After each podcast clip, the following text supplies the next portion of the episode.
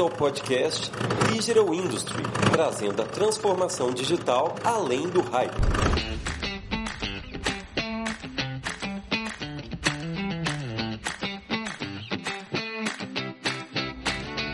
Olá, seja bem-vindo a mais uma edição do podcast Digital Industry. Eu sou Lucas Galvão, estou aqui com meu companheiro Silvio Barbosa. Opa, tudo bom, gente? Animado aqui para mais um podcast.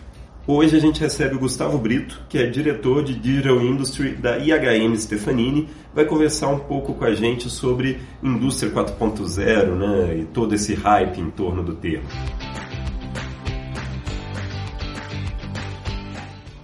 E aí, Brito, beleza, cara? Opa, tudo bem, Lucas? Tudo bem, Silvio? E aí, pessoal, tudo bem? Espero poder contribuir aí. Ah, beleza. Cara, pra gente começar, esse termo indústria 4.0 que todo mundo fala, né? Falando como se fosse assim um movimento, uma revolução, de fato, como que você enxerga essa questão? É um movimento, a gente vive uma revolução? Ah, Lucas, é, quando a gente fala de indústria 4.0, eu gosto muito de é, trazer primeiro uma, uma análise de como a, a gente chegou até esse movimento. Né? A gente realmente vive, a gente realmente vive uma quarta evolução industrial que é conhecido como indústria 4.0 ou até smart manufacturing, enfim. É, mas que a gente vive porque as indústrias fora da China é, começaram a perder o seu nível de competitividade ao ponto de precisar de se reinventarem. E para isso, em 2013, quando a Alemanha, talvez a, a, o país pioneiro dentro desse movimento, protocolou no, na, na, feira de Hanover uh, uma, o, esse, o início desse movimento, materializa, né, simboliza esse protocolo, o início desse movimento, foi para que, através das tecnologias emergentes, as indústrias conseguissem aumentar seu nível de competitividade em função da, da ameaça chinesa. E com isso, a gente entende que as tecnologias emergentes, e se a gente pesquisar, a gente vai encontrar, inclusive, essas tecnologias emergentes separadas por nove grupos, é, elas, elas entram nesse processo como uma facilitadora, uma impulsionadora para que, ah, trazendo essas tecnologias para os processos produtivos, é, para as operações é, e auxiliando e ajudando nos processos de decisões operacionais, inclusive, é, a gente, as indústrias consigam atingir, então, um nível de competitividade maior através, claro, de um aumento de eficiência operacional, flexibilidade operacional e confiabilidade operacional. Então, a gente realmente é, vive e viveu o que a gente chama de, de hype, talvez esse hype ainda é, ainda não acabou, né? mas de fato existe realmente um, um movimento muito forte dentro dessa, é, dentro do, do, das estratégias das indústrias hoje, principalmente fora da China, e claro, as chinesas também entram no movimento, mas que tem como principal, como eu falei, é, como principal justificativo, como principal objetivo, um aumento de competitividade.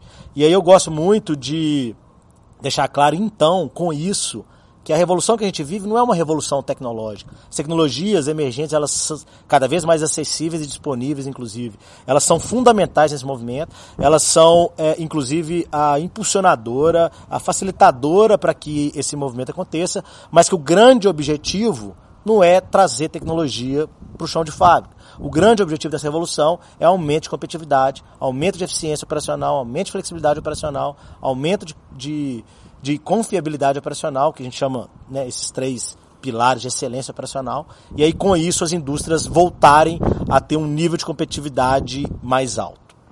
Eu, Brito, você destacou que o início desse movimento é, ocorreu na Alemanha, né? agora eu queria que você trouxesse isso para o Brasil.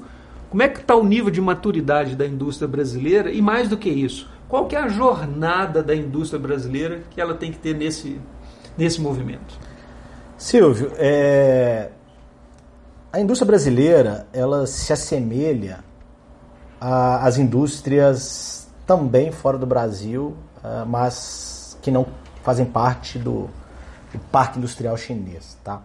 É claro que dependendo do segmento industrial, uh, existe algumas indústrias mais maduras tecnologicamente falando e outras menos maduras.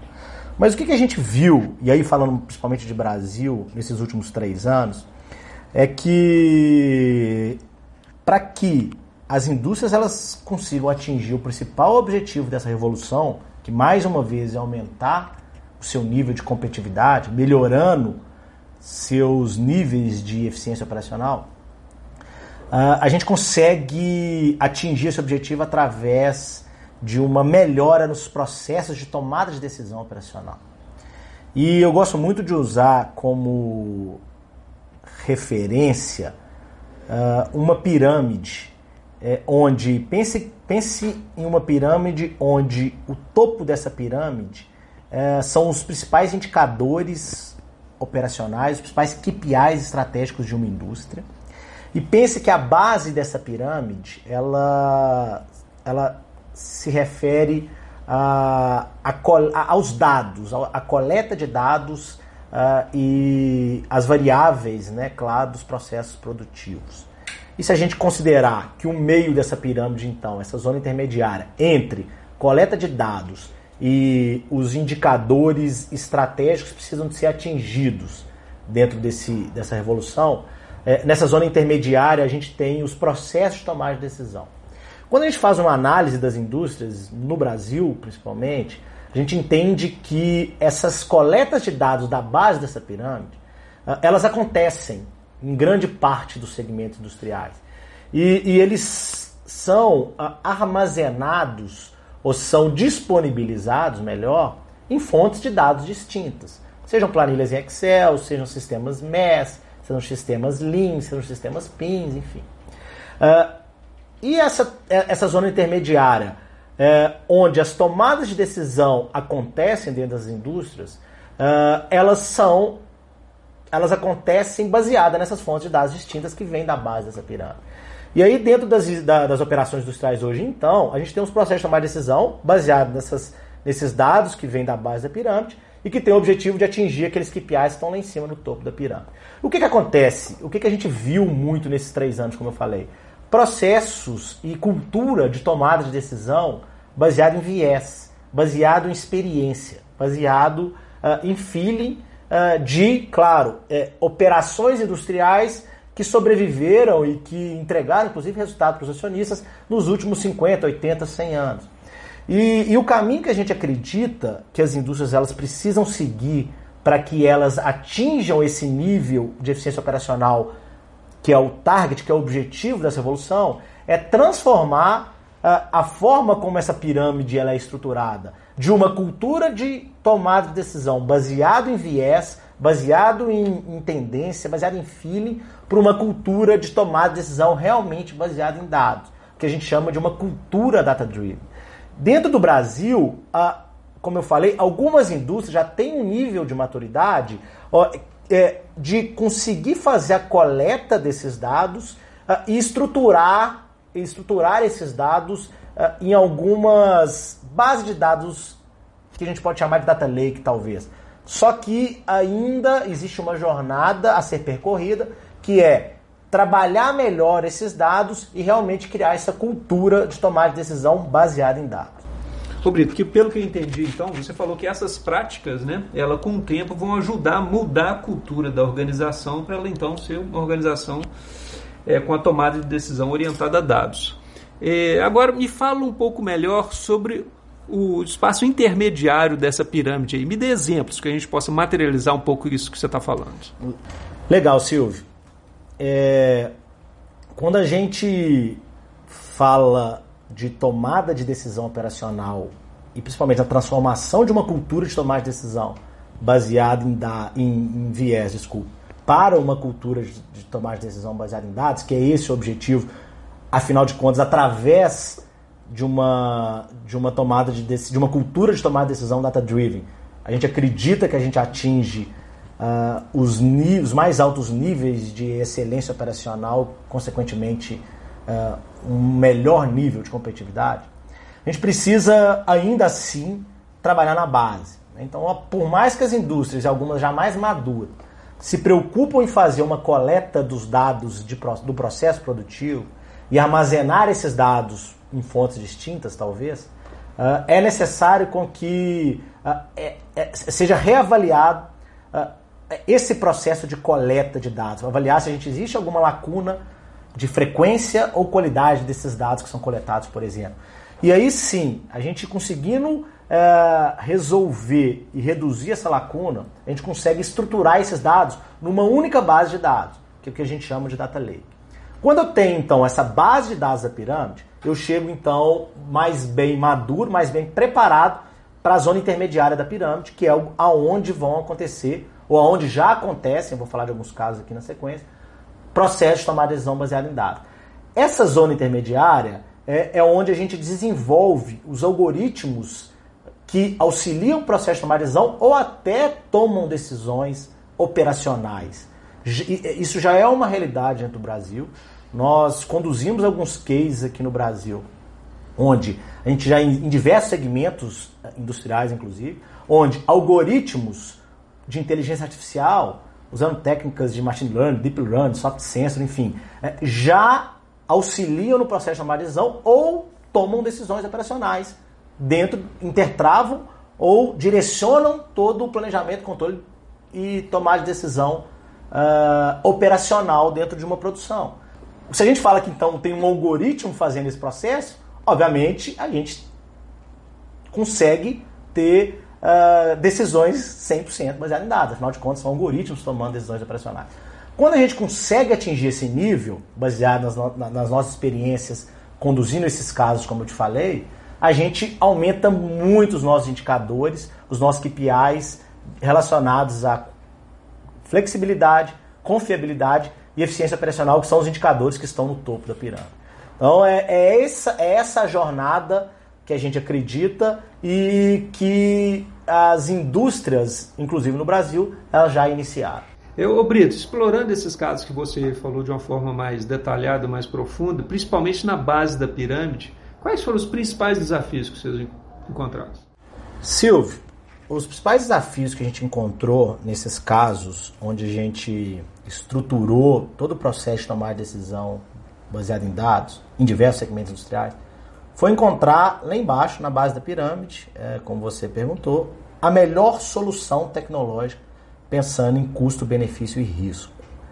E para isso, para que a gente encontrasse a melhor solução tecnológica, a gente, a gente usa algumas, a gente usou, né, claro, uh, algumas abordagens que estimulam o pensamento criativo e coletivo, onde a gente trouxe para esse processo de descoberta da melhor solução tecnológica uh, as diver, diversos níveis da, da, da das indústrias, uh, para que junto com a gente, num processo co-criativo, a gente conseguisse encontrar a melhor solução tecnológica. E aí a gente usou algumas abordagens como design thinking, por exemplo, para validar os problemas, para entender realmente uh, se, aquele, se aquele problema de coleta de dados ele fazia sentido.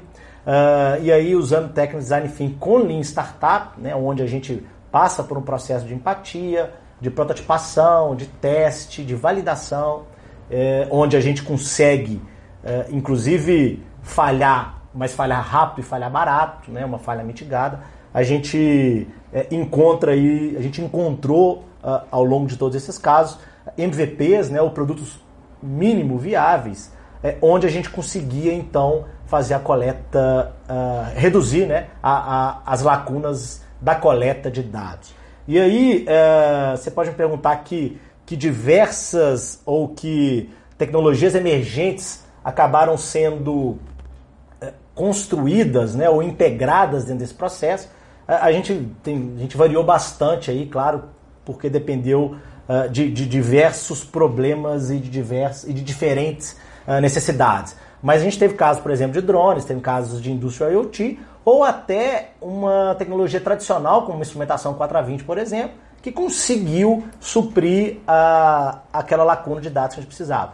O mais importante, independente de qual tecnologia que a gente vai usar, e aí a gente usa essas abordagens que estimulam estimula o pensamento criativo coletivo para desenhar e para idealizar a melhor solução tecnológica. Mas o que é mais importante é que essa tecnologia ela consiga gerar os dados que a gente precisa.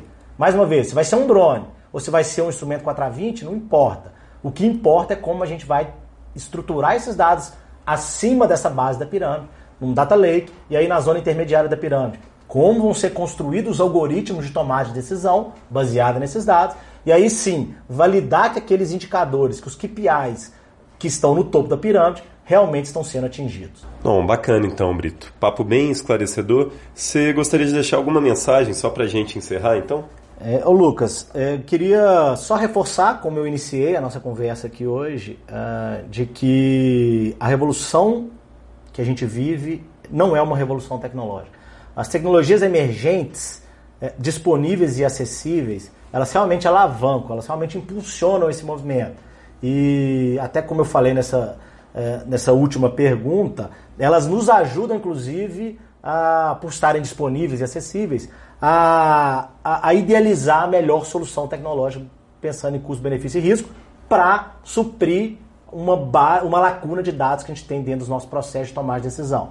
Mas, mais uma vez, a tecnologia ela só vem para nos ajudar. O que vai realmente uh, fazer diferença dentro das, dos modelos de negócios operacionais é se a gente consegue, aí a gente acredita muito nisso, a realmente criar essa cultura de tomar decisão baseada em dados. A gente consegue ter algoritmos de inteligência artificial realmente tomando decisões operacionais baseadas em dados. E, e obviamente, na verdade, essas tomadas de decisão elas são muito mais assertivas. Então a mensagem final que eu deixo é essa evolução toda existe não pela tecnologia, mas principalmente para aumentar a competitividade das indústrias no mundo inteiro para aumentar os seus níveis de confiabilidade operacional, de eficiência operacional, de flexibilidade operacional, que resultam no que a gente chama de excelência operacional. Ótimo, beleza. Valeu então. Valeu, gente. Até uma próxima. Falou. Valeu, obrigado. Essa foi mais uma edição do podcast Digital Industry. Obrigado por ouvir e até a próxima.